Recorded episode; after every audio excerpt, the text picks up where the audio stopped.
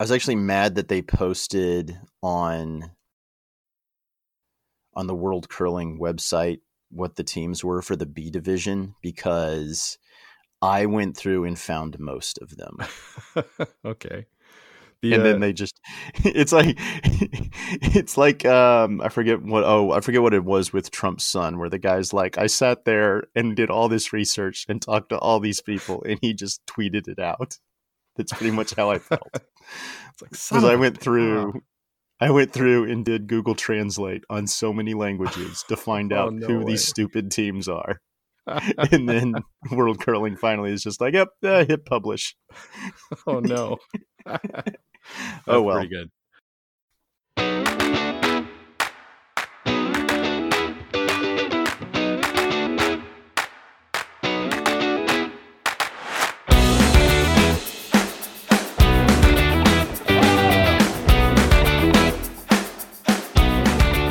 Hey, everybody, welcome to Rocks Across the Pond. It's a curling podcast coming to you from Richmond, Virginia. My name is Ryan McGee, and I am not joined by Jonathan Havercroft today. We're kind of making a habit of that, aren't we? Um, so I am joined uh, by Scott Graham from Game of Stones so that we can talk about the European Curling Championship. So I'll, I'll make you feel at home, Scott.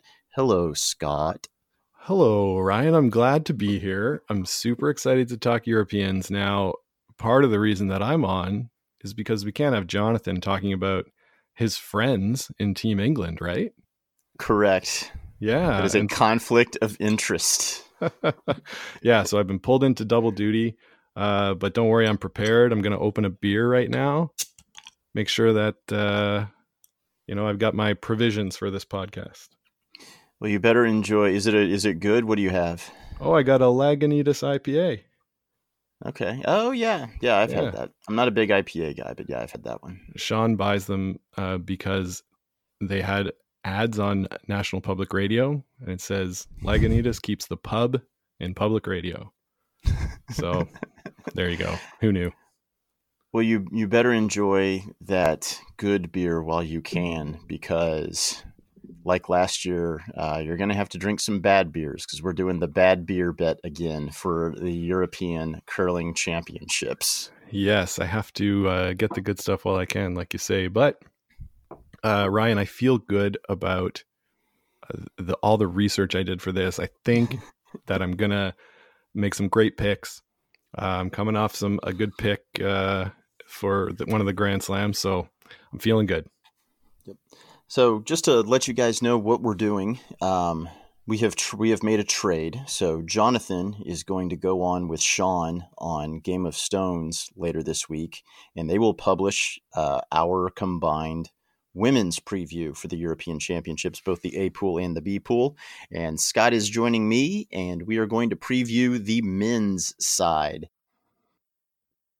So the way we're going to do this is uh, Scott or yeah, Scott is representing Game of Stones. I am representing Rocks Across the Pond. We will submit our picks uh, at the end. Here is what we're picking. We're picking who we think will be first, second, and third, and we'll get points based off of whether or not they actually finish in the top three.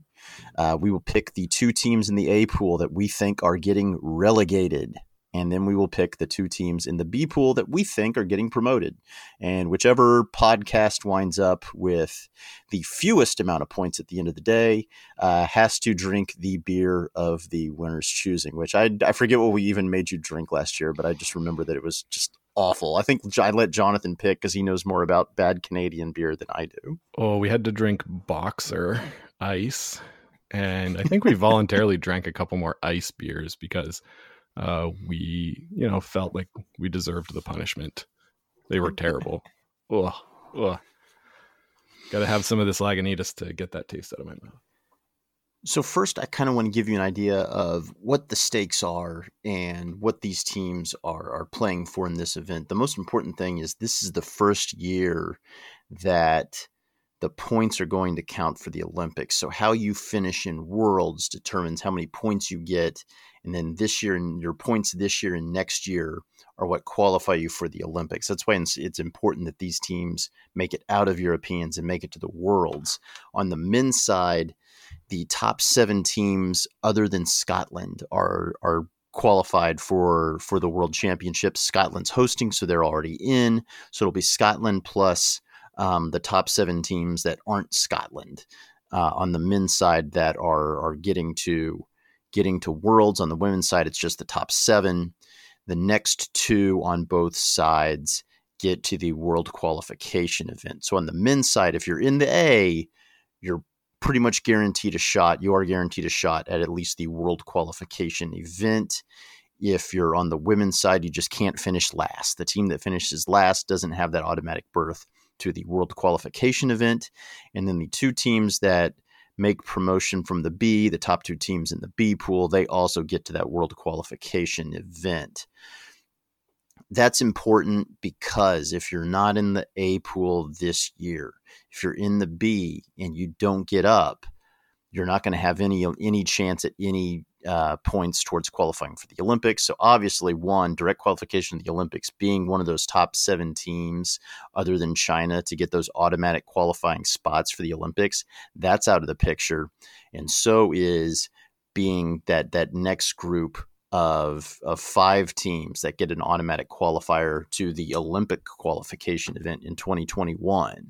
So if you're if you're a country that isn't in the A this year and you don't get into the A pool for Europeans next year, if you're Finland or Estonia or Denmark, and at the end of this, you don't have a spot in Worlds, and next year you're in the B pool and you're not going to have a spot in Worlds next year, likely not going to have a spot in Worlds next year, it's time to start seeing about possibly hosting that 2021 Olympic qualifier.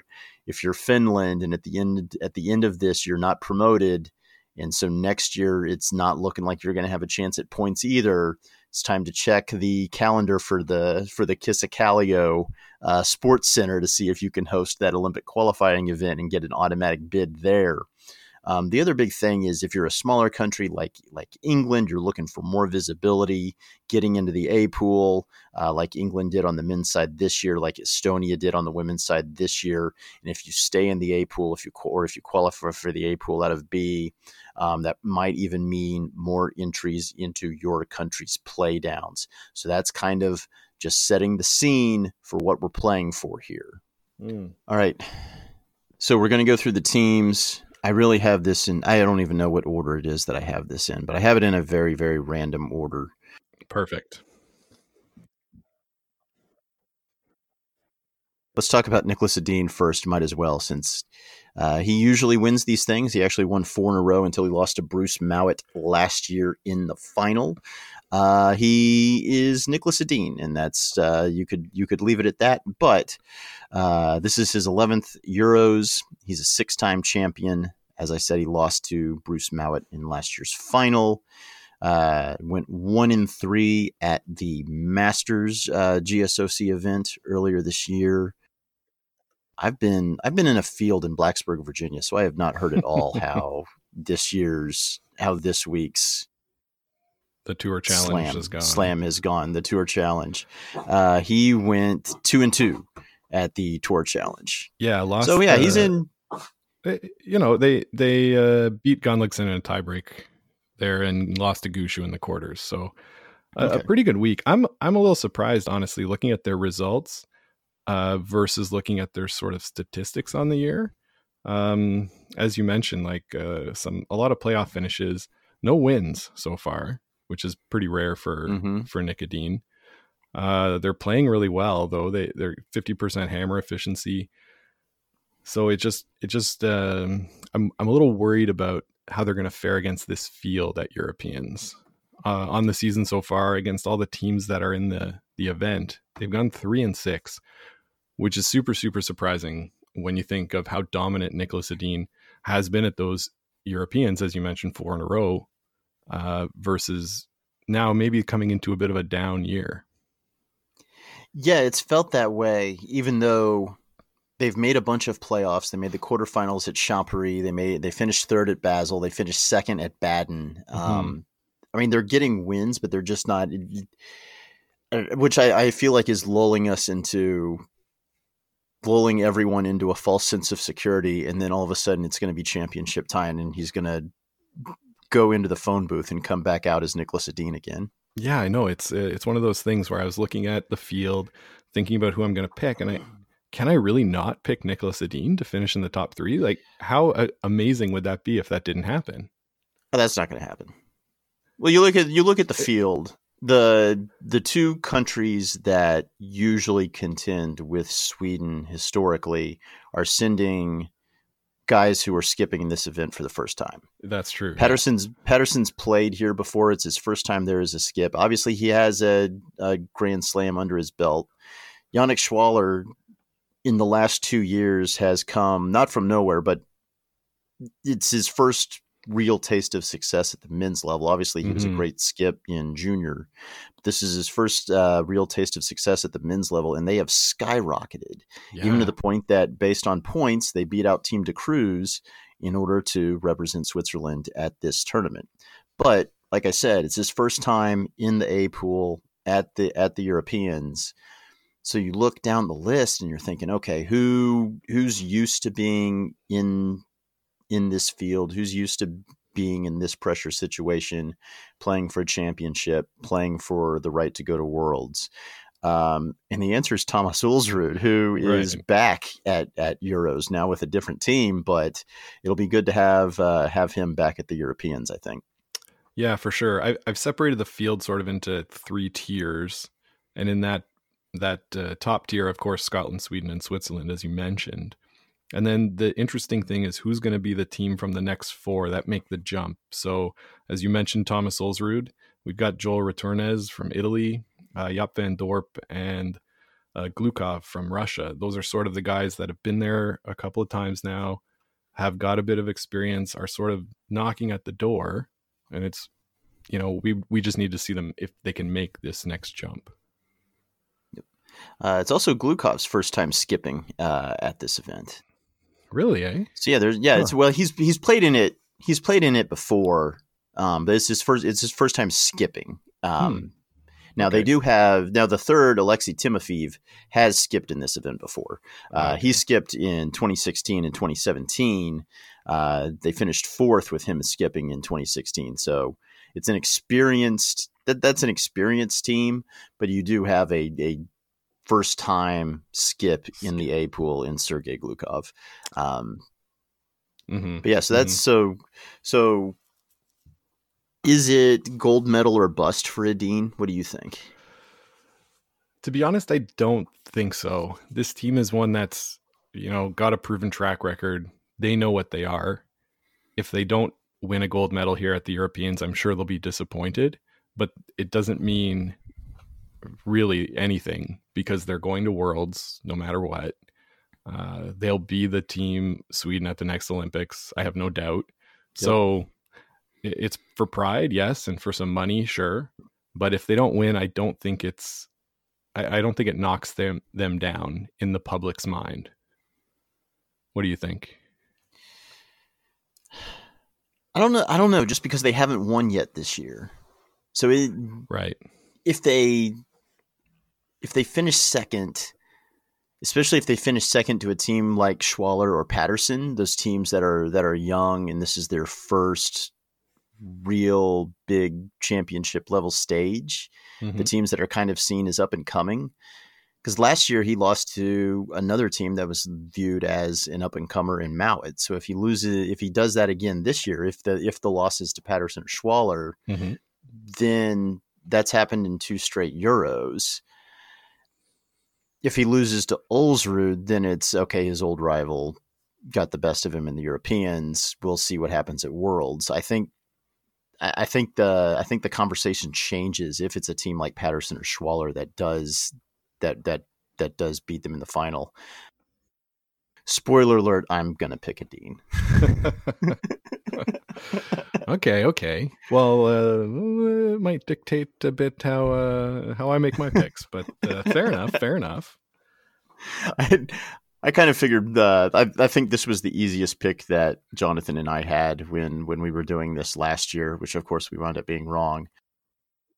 But I, I just think he's capable of of going back to being the Nicholas Edin that we're used to seeing. Just whenever he wants, I still think that he's capable of doing that. So until until really proven otherwise, um, I think he's kind of the automatic pick in a field that doesn't include Kevin Koe. Yeah, you're uh, uh, you're not you're not crazy, uh, Ryan, for picking Nicholas Edin. I think uh, no. it's a pretty sane sane pick. But you mentioned so between Team Schwaller for Switzerland and Paterson for Scotland, which team do you give the edge to among those two? Based on form, Paterson.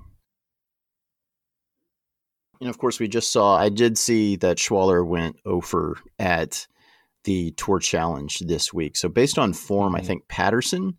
Um, he's also played in this event in, event before um, as a front ender, but this is his first time as a, as a skip. Um, but you know they've they've won um, they've won on tour. They've won a slam it's really it's an experienced team and they've been playing well this year. Also, he's beaten Niklas Edin twice. So I think between Schwaller and Paterson, I think I give the edge to Paterson. So if you want to talk about mm-hmm. that team, um, they're pretty interesting. Uh, Scotland has suddenly gotten really deep, uh, deep to the point that the defending uh, European champion is not at this event because they got beat out uh, by Paterson uh, and by Muirhead. I think I mm-hmm. saw in the the qualification tournament that Scotland did. They did a little mini round robin between the three, and Mouat was the third team out, and then Paterson and Muirhead actually played down uh, against each other in a best of three to decide who was going to be Team Scotland at this tournament, and it wound up being Paterson. So the yeah, that's right. The uh, defending European champion finished third in the qualifier for Scotland at this championship, which shows you that Scotland's suddenly gotten pretty deep pretty quick. It used to, we used to see Scotland as only being kind of a one team show, but all of a sudden there's a lot of depth there. Yeah, and it's it's interesting to just juxtapose a bit with the women's side where Eve Muirhead's team is sort of the Scottish team.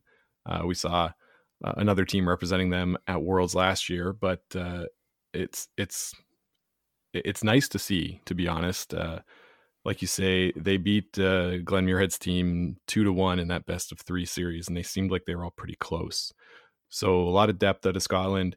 You're right; he's two wins against Nicholas Edin this year. That's a pretty uh, like those sorts of things can really get in another team's head. Now Nicholas Edin, I don't think will have that problem, but you never know. Uh, against the rest of the field, this week. Uh, they'll they're four and two on the year, including those two wins against the Dean. So uh, they're not going to be intimidated by anybody that they meet here. Again, uh, playoffs almost every time. They didn't qualify at the Stu Sells, but we're three and one and lost out in a pool tiebreak kind of thing. So they've had a great season. I think they could do some damage. I think beating Edin twice already this year does more for Paterson than it does against Edin. It just gives you that confidence right. boost. Nicholas, I mean, Niklas Edin is not going to lack for confidence going into this tournament, but just the fact that you've you've beaten the guy twice already this season. You they've also they've beaten Schwaller on tour. They've also got wins over Koe and Epping um, mm-hmm. to their credit this year. So I think I think that's why they have the edge. If you look at who Paterson's beaten on tour this year and who Schwaller's beaten on tour this year. Um, Schwaller's gotten a load of points, but you look at the teams they've beaten and the quality the quality of teams that Paterson has beaten so far on tour this year, I think, is better than Schwaller's, and that's one of another reason that I kind of give them the edge if we're talking about who who's going to be the second favorite behind Nicholas Edin in this tournament. Right on, yeah, and and I mean, if you look at the number of games played, even Paterson's got 35 games played versus Schwaller's 47. Uh, just showing you the extra events that that Team Schwaller has been trying to get in to get those extra points to earn that berth. So, uh, not not hard to disagree with you uh, on that one. It's it's, I mean, not hard to agree. Uh, they're quite good, but let me let me talk up Team Schwaller here for a bit. Please do. Five and five against the teams in this field. Like I mentioned, 47 games played. I would say the the the stat that sticks out to me that goes against them is their hammer efficiency has only been 34% on the year. So they're not capitalizing on the chance to get their deuce with the hammer. That said, they are forcing quite well at 53%. So they're they're playing tight games. It's not uh, not like they're coming out and blowing anybody out of the water, but they do have two wins at the Baden Masters and at the uh, Cameron's Oakville Classic. They beat uh, in the Baden Masters. They beat De Cruz and they beat Edin in that field. Mm-hmm. Uh, they beat uh, Team Kim from Korea in the Cameron's uh, final. Another two quarters and a semis out of their eight events. So the the problem is, like you said, just this weekend, zero oh and four. So they're not and one and three at the, right Masters. Direction. Yeah, not trending in the right direction at the right time. Yep. Yeah, so, one in one in seven combined in their two GSOC appearances so far this year. So that's best on best. So I, I mm-hmm. mean, they're rack, they're racking up points, but who are they racking up the points against? Exactly, exactly. It's uh, it, yeah, and plus, plus since they're one of the teams that were there at the Tour Challenge, they've got to go back across the pond for the Euros. That the time mm-hmm. factor might be a might be a thing. A lot of these teams were playing, but it's it's still a thing. I think it's them. I think it's Schwaller, Edin, and Van Dorp. Were those the three that were that were in the Tour Challenge this week that are in this yes. field? Yes, okay. uh, Van Dorp in the tier two, of course. Mm-hmm. Yep. Yeah. So you have yeah, so you have Paterson and Ulsrud who got to stay in Europe uh, mm-hmm. to prepare for this. That's that's another that's another thing to consider. Another check in that column for uh, Ross Paterson, and I don't know if you can glean anything from how I'm talking, but uh, we'll see. We'll see. I like the Schwaller team. Um, like I said, they've really been coming on strong the last the last two years. You had De Cruz's team, which was really De, De Cruz's team was put together for the purpose of competing for an Olympic gold. They're not really kind mm-hmm. of like a Dean's team. They're not they're not really worried about Euros. They're not even as worried about worlds that you know it's an established team it's a team that's had success. At the end of the day what they are working towards in in terms of De Cruz's team is to try and win an Olympic gold medal. I don't think they thought that the Schwaller team would have gotten to this point as quickly as they did. They probably saw them as a threat down the road but uh, for them to be beating them out for spots at um, at national events uh, is is pretty interesting. So it, it's it's going to make it's going to make Switzerland even more fun to watch as we see which of the teams winds up coming out of Switzerland to represent that country at the Olympics. Yeah, hundred uh, percent. Peter De Cruz, they they're not losing any sleep by not participating in this event. They they know who they are. Absolutely. So below the big three, like you said, so you you have it as Italy, Norway, and the Netherlands as kind of the next group. Is that right? Yeah, and I would add Russia in there as well. Okay. Um, now I put them in that order because that's alphabetically how they go. But uh, I do think Team Italy is sort of the dark horse of this tournament. Mm-hmm. Uh, bronze they, medalist last year. Yeah, bronze medalist last year. Really up and coming they have one win uh, this season at the Grand Prix Bern Inter Curling Challenge. The the big number that stands out to me is against the teams in this field.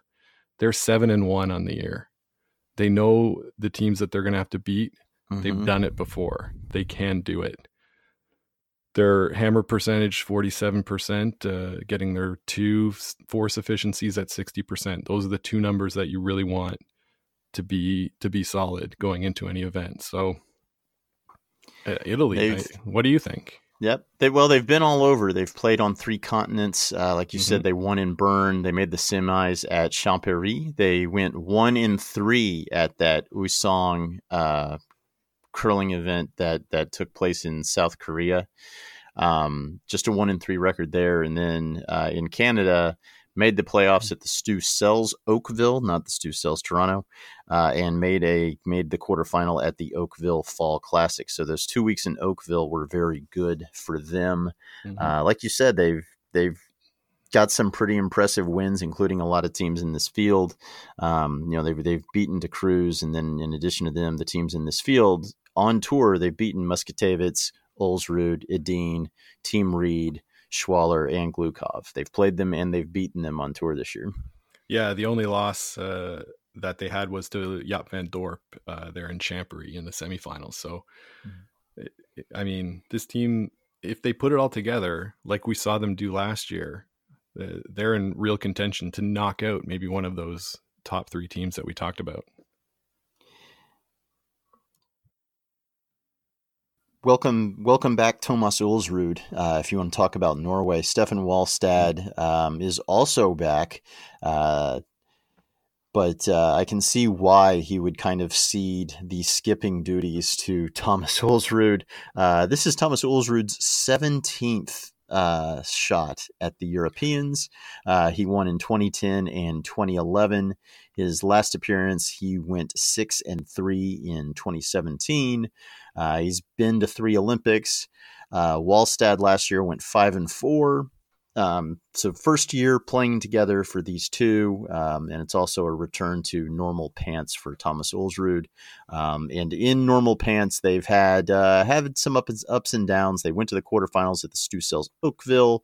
They finished second at Champery, uh, and their their biggest wins this year on tour are Schwaller, McDonald, and Gushue. What can you tell me about what their stats say about them? Uh, they're two and two versus teams in this field, as you mentioned pretty pretty average, I'd say. Uh, the the problem that they've had is in the events that where they've played some of the better teams is the ones where they've lost uh, not done as well.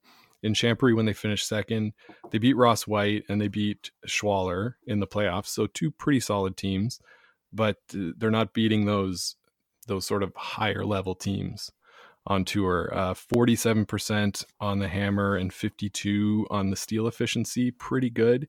They're not stealing though um, as well as they could have. They're they're at 28%, which is pretty good. But uh, if if you think of Thomas Ulsrud and you think of all the rocks that they like to put in play, maybe not as high as you'd you'd expect.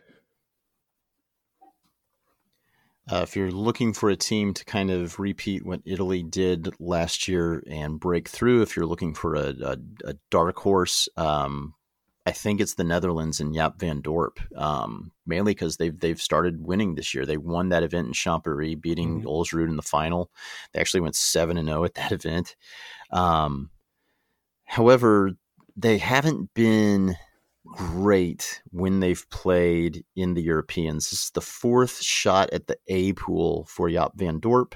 His best finish was seventh in 2017.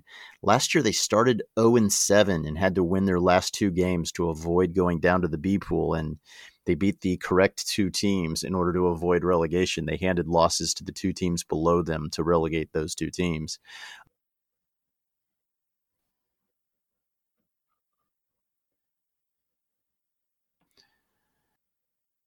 This year it's been a different story. They've they've had some success on tour, including qualifying for the Tier Two uh, Grand Slam event at the Tour Challenge. Like we said, mm-hmm. they beat they won the Champery event. Um, they've also got wins over Retornaz and uh, the USA's Richie Ruohonen uh, on tour this year. Also wins over Bruce Mouat, Ross Paterson, and Yuta Matsumura. So probably the best season on tour that we've seen from Jaap so far this year, even though last year they kind of struggled at Europeans. Um, you know, they've, I, I, think that they're ready to break out. I think that this is, I think that they're finally ready for prime time. Looking, yeah, looking at their schedule, they definitely believe that too. So they've played in eight events so far this year that are uh, sort of tour level events which is the most of anyone in the field. I think Yannick Schwaller also has played an eight. Uh, the, the problem is like they've got some pretty good wins, like you say, seven and zero oh at that uh, Masters event in Champery, but overall, uh, sort of around 500. Did not qualify at the first four events. Uh, they they might have lost a tiebreaker at one of them, but I, the numbers sort of don't paint that rosy a picture for this team. They're 37% hammer efficiency and only 42% on the force efficiency, which is really not going to get it done at this event. Now, their X factor is Wouter, Wouter Gösgens, That's right. fourth, fourth stone thrower. This guy can make some big shots, you know. And if they're stuck in a place and he makes one, that could be the fuel that really uh, propels them forward and and up in the standings in this event. I think my favorite thing was seeing Wouter, uh, and he he he does not look at all like Brad Jacobs. No one is going to confuse him for Brad Jacobs, but he gave just the classic "come on" after yeah. making a pretty remarkable shot to win a game uh, last year. Oh yeah, uh, or maybe two, maybe it was two years ago at Worlds. But that I thought that was just classic. yeah, he's he's like uh, super super skinny guy, uh, sort of like what you'd think of as a Dutch guy, right? Tall, skinny. That's right. But uh, yeah, he's got the passion right there uh, as much as anybody, and it's it's fun to watch.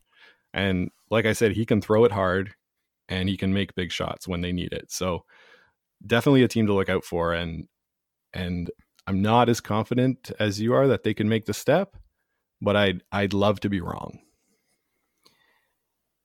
I think it more has I think I think it more has something to do with this field. I just I think that once you get outside of the top three, it becomes kind of a crapshoot. Mm. Um, yeah, that's fair. And I, I, think that they're capable. You know, once you get past the top three, I think they're capable of beating beating any team in the field. And then once you get to the the playoff scenario, you just gotta you just gotta win that last game to win bronze, as we saw last year with with Joel Retornaz. Mm-hmm. Mm-hmm. So, so the team that Joe, the team that Joel beat in the bronze medal game last year is also back. That is Team Germany, Germany. skipped by Mark Mex, Mark Muskatewitz. Um, one thing about this team is they are missing their Canadian. I don't think Ryan Sherrard is on this team anymore. The former, um, the former Canadian junior champion. Yeah, that's right. He's uh, not listed on their roster this year. I don't really know what happened. Maybe he moved back uh, to Canada uh, or decided to take a step back, as is the parlance in the curling world. But they've not played that much uh, compared to some of the other teams. I mean, five events uh, on tour. Highest finish would be fourth at the Tallinn Men's International Challenger. They lost the third place game to team Mikkel Krause, who we'll talk about in a bit from Denmark. Other than that, um, their record against the other teams in the field not very impressive 0 and 5 uh, their hammer efficiency is quite good up at 43% but it's not what you'd like to see from a team that's poised to make the playoffs here. So i my forecast for them is is going to be quite a bit lower than their fourth place finish. Yeah i kind of feel i kind of feel the same way I, I, don't know. We haven't we haven't seen this lineup have have the same level of success, and until mm-hmm. that happens, I think I'm I think I'm selling on Germany. Yeah, and they're they're also the uh, third lowest rated team on the uh, order of merit at number 82. The the next, but they one, haven't played that much, right? I guess that that's true. That's true. So, and the other two teams that are well behind also have played much less. So, yep. uh, yeah, I'm looking at number. Yeah, and, and Jonathan has taught me. If, if Jonathan has taught me anything, it's that it's to take some of that, some of the the WCT and some of the order of merit rankings with a grain of salt. Um, because it kind of it bit me last year. Last mm. it, it, bit me last year in this event when we were talking about the women's side with uh, the Latvian team, uh, Iveta Stasa Sarsina.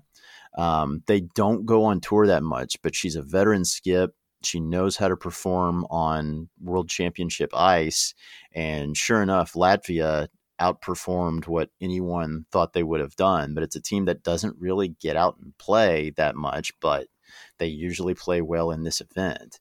Mm-hmm. Um, I don't think that that necessarily applies to this German team, but just because a team isn't going out and playing a whole lot doesn't mean that you automatically um, automatically have them set for relegation. I don't think. Yeah, that's true. I, I think I remember Jonathan saying on one of the podcasts, like anybody twenty and below, twenty to fifty are kind of all the same.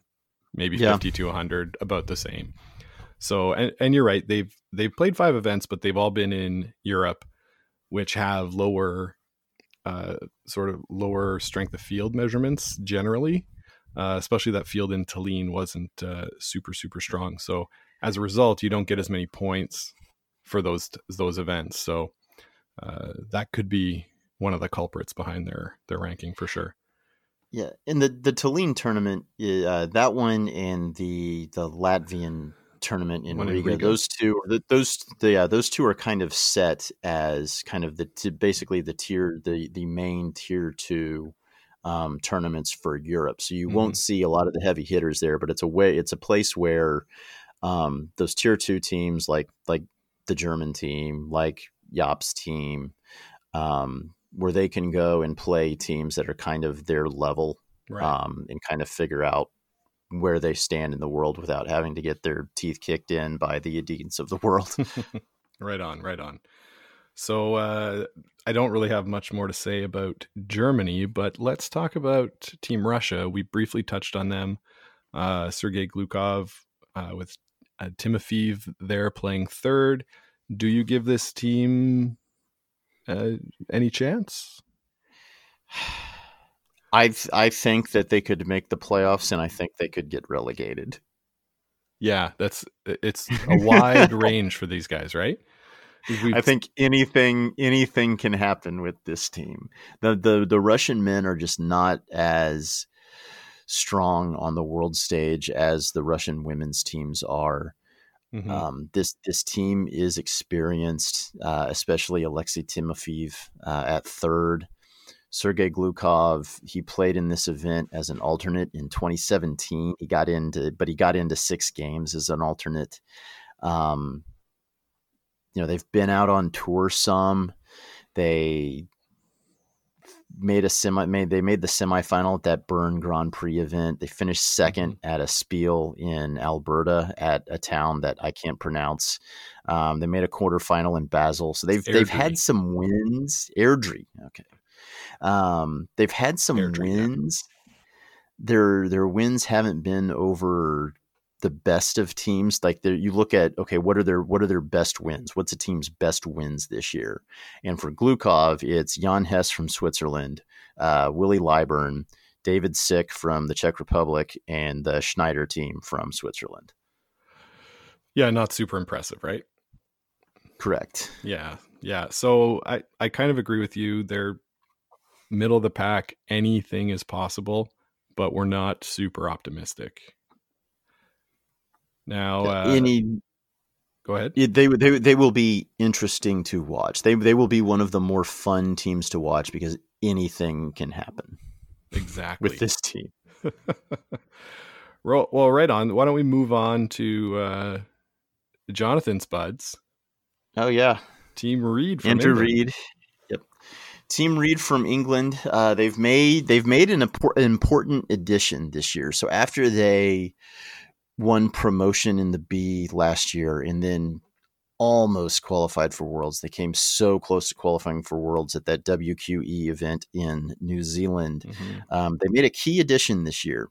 Uh, Andy Woolston, uh, another who used to skip another team that would just constantly, constantly kick Jonathan's ass at the uh, English men's uh, championships, uh, has joined this team. And even though he's listed as an alternate, I have a feeling you're going to see him in a lot of the games mm-hmm. uh, at this European Championships in the A. So they've added another very good curler, another veteran curler uh, to try and stay up in the A. Uh, one of the reasons that I said that um, Jonathan kind of has conflict of interest here. One, he's friends with these guys. At least, probably, he tells me that uh, that they're his friends. I don't know how they feel about Jonathan. um, the other thing is, since Jonathan's playing in the European or in the Englishmen's playdowns, he obviously wants England to stay up. He obviously wants them to, mm-hmm. to to keep their spot in the A pool for next year because if Jonathan's team winds up winning um, the English men's championships, which they won't, Team Reed will defeat them, um, then they would then get a chance to play in the A pool next year you know, talking about Team England, like we said, like I said, they they won promotion uh, at the B last year, finishing second to Denmark. This is the first time that England has been in the A pool at Europeans since 2003. Uh, Andy Reed was actually on that team. He played third on that team. and this is his 14th overall trip to Europeans, whether whether it be the A pool or B pool. So it's a veteran team obvious, I, I think that they're going to be kind of in the mix for relegation. Jonathan wants me to state on record that he is predicting England to be successful at this event and maintain their standing in the A pool. That is Jonathan Havercroft. Jonathan believes that England will maintain its standing in the A pool. He wanted me to make sure that I said that. All right. Um, but I, I think that they'll be in the mix for relegation. And we'll get to whether or not I think that they will get relegated when we do our official picks here in a second. Yeah, they're definitely one of those teams that's on the bubble. But as we saw in New Zealand, you know, they they're a solid squad, can put together some good games. Uh, there's teams in this field that they can beat. Uh, I don't doubt that at all. Uh, in fact, though they haven't beat any teams in this field this year so far. So I was looking. Yeah, they also yeah, they they haven't gotten on tour much. No, I think they played at the event in Champery, uh, lost to Edin and Retornaz in that event. So uh, they might have played one other. I couldn't find, but uh, yeah, not uh, not a lot of funding to go out and play in events for this kind of a team. So, well, no, the, you know, they'll have to look for uh, catching some magic and performing some kind of a miracle on ice. Yeah, if they, I think if they made the playoffs, it, it could it could be considered that. Oh yeah, they. I mean, they have to win two games basically to yeah to be in the mix to stay up. They and I'll get into why they could they could do it with one. Okay. Yeah, and like have a, some sort of a tiebreaker scenario. And, all right, I'll, I'll, just I'll just tell you why. I I'm all right. Fine. I'm picking England to stay up. I, I'm I, they are one of my. They're I think that they're going to finish eighth. I think they'll stay up. Here's why. As we saw last year at European Bees and at the World Qualification event, this team's really good at DSC and yeah. that is super important now um, at World Curling Federation events. And this team's pretty good at it, and I, I think it's going to come down to that. And I think that's where they have the advantage, and that's why I think they'll stay up. Okay, okay, makes uh makes a lot of sense. Makes a lot of sense. So the only other team we haven't talked about, Denmark. Denmark. Uh, uh, Michael Krause. Mm-hmm. Um, so they beat Tobias Thune to rep- uh, represent Denmark uh, at this event. It is the first A pool for Denmark since 2016. Uh, this team's gotten on tour a little bit. They beat Muskatewitz for third at the Tallinn Challenger event. They beat Switzerland's uh, Lucien Lottenbach at that same event.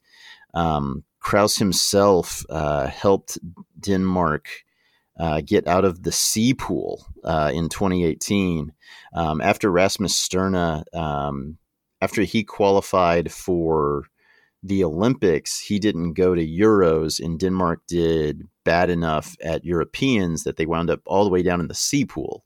Well, that was um, late or uh, early early 2018, end of the 27 2018 um, curling season, uh, Denmark was in the C pool, so they won promotion out of the C pool, and then they won promotion from the B pool last year. So they went from C to A in the span of uh, in the span of one uh, in span in the span of one calendar year. Krause has been in this event before. He played third for Stern, uh, Rasmus Stjerne, uh, in 2010 and 2014, um, and he he had some success at World Juniors. He won World Juniors in 2009. So this isn't his first go round um, representing Denmark. However, this is probably another one of those teams that is going to try to fight to stay up um, up in the A pool yeah, I agree with you on what you say there about uh, Team Krause.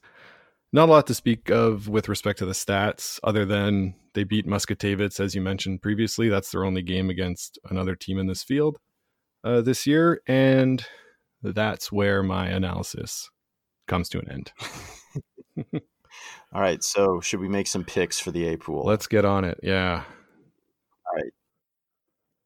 I guess I'll go first, and I'll give you I'll give you my one, two, and three, and then uh, and then I'll let you pick, and then I'll give you my uh, relegated teams. Uh, first, I'm going to take I'm going to take Edin to win. Okay. Second, uh, I'll take Ross Paterson. Um, I, I, think he kind of has the edge there. Uh, in in addition to everything Edin has going for him, he's also playing on home ice. I think that's another thing that uh, that he has in his favor. Um, Paterson, I, th- I, think it's going to work to his advantage that he didn't play this week. Um, and that's also why I'm going to pick Thomas Ulsrud to finish third. Okay. I like all of your reasoning, Ryan, but I think you're 100% wrong. Uh,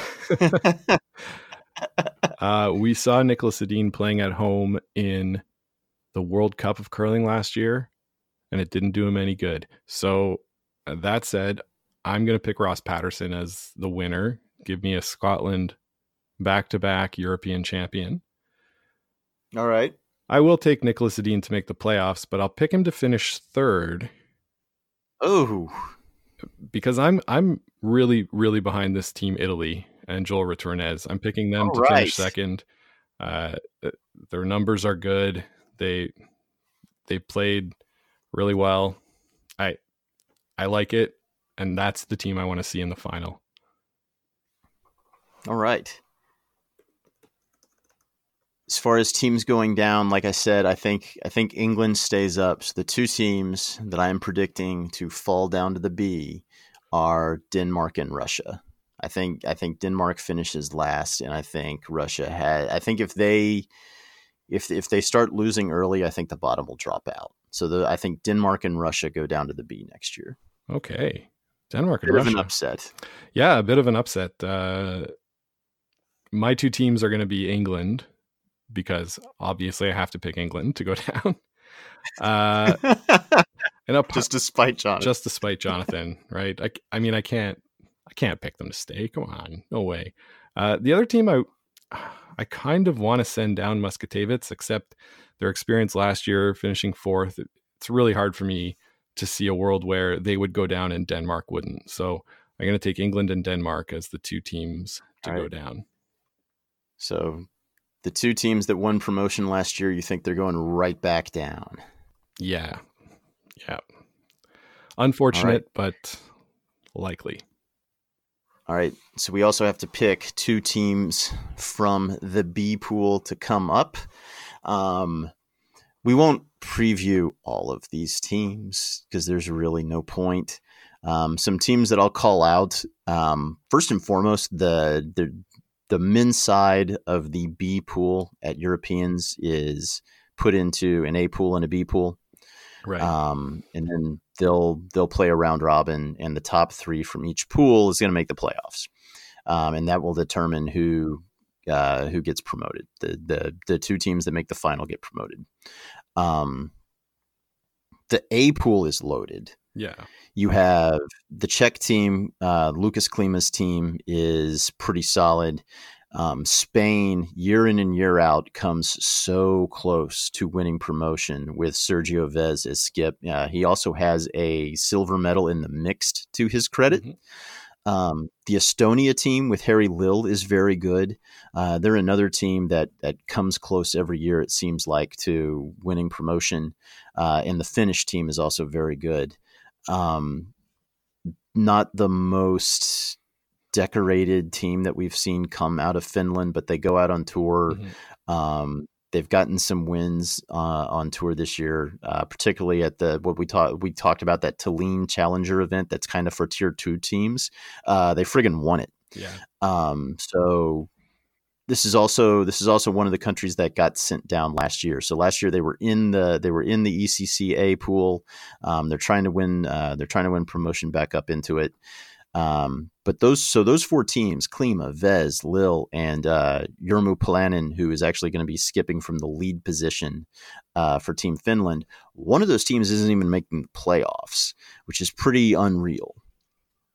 Yeah, and especially looking at the other side of the bracket you're sort of wondering like how did they how did they seed this right like how did they pick those teams to all be in the a I think it's based off of where you finished last year. Ah, okay.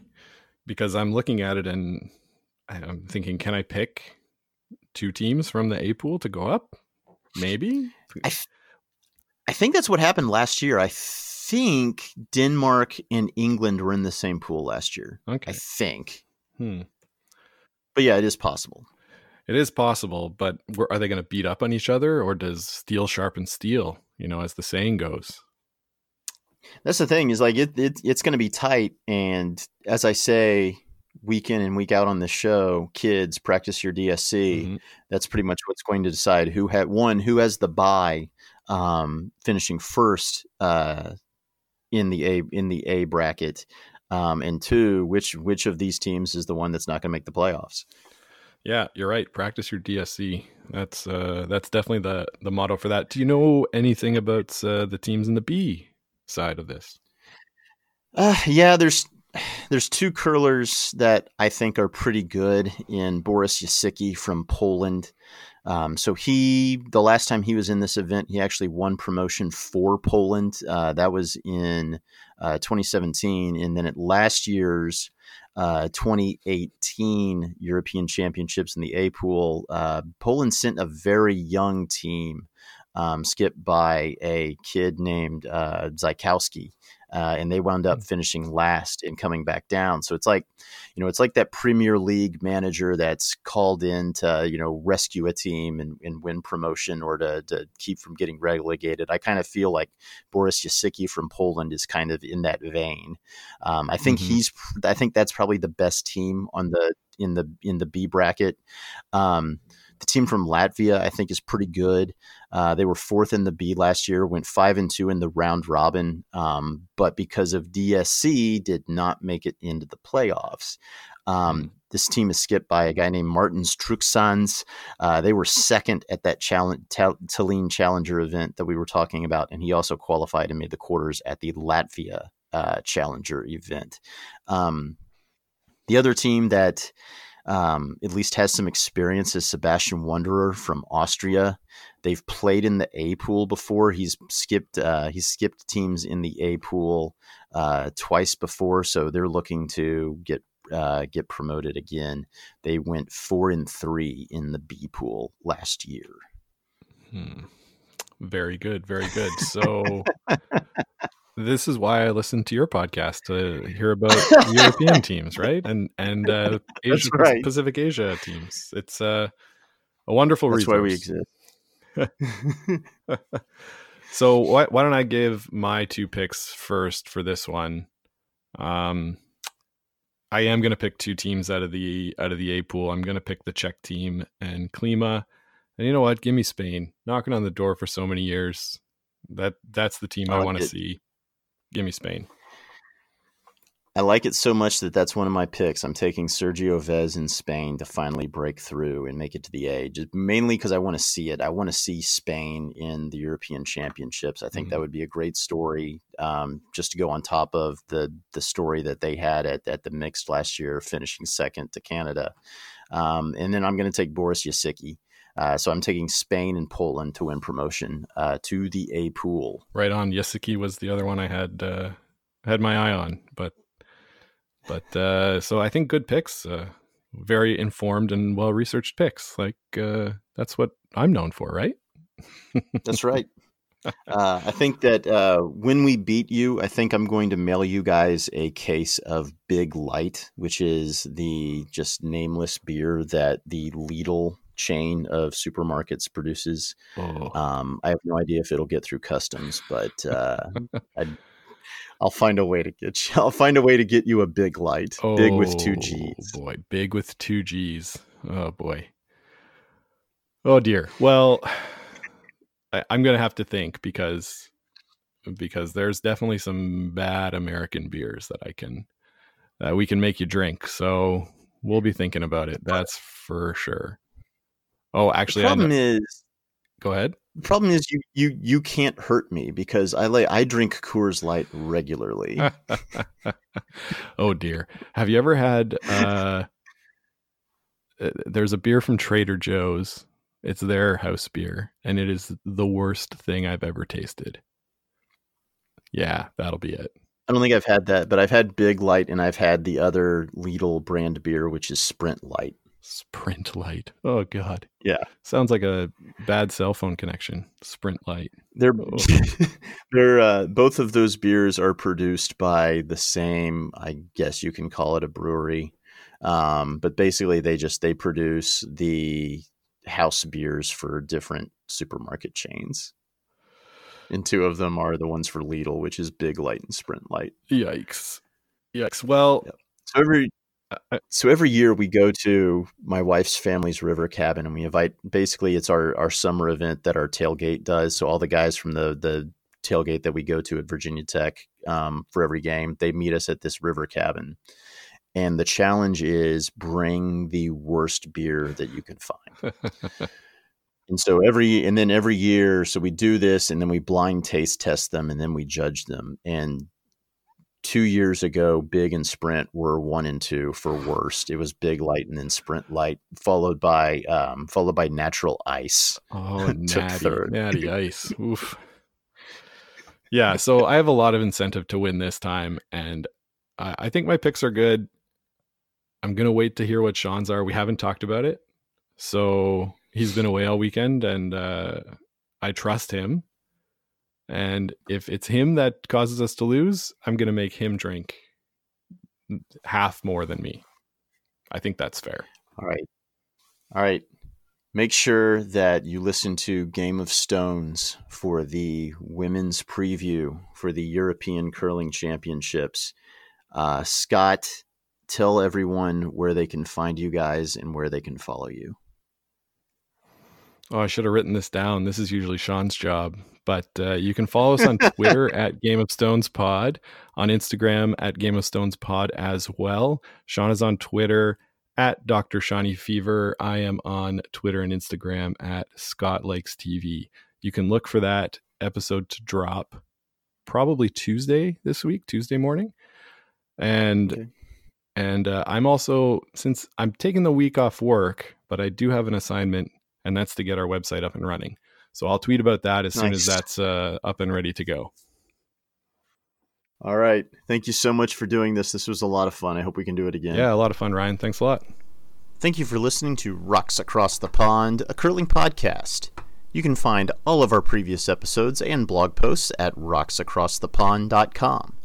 Please remember to subscribe on Apple Podcasts, Google Podcasts, Stitcher, TuneIn, or your favorite podcast app and leave a review. If you enjoyed listening, the greatest compliment we can receive is when you tell a friend about us. That helps us grow and helps us share our love of this great game.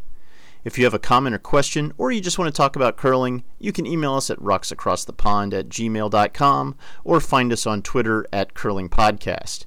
We are also on Facebook and Instagram at Rocks Across the Pond. Thank you again, and we will talk to you real soon.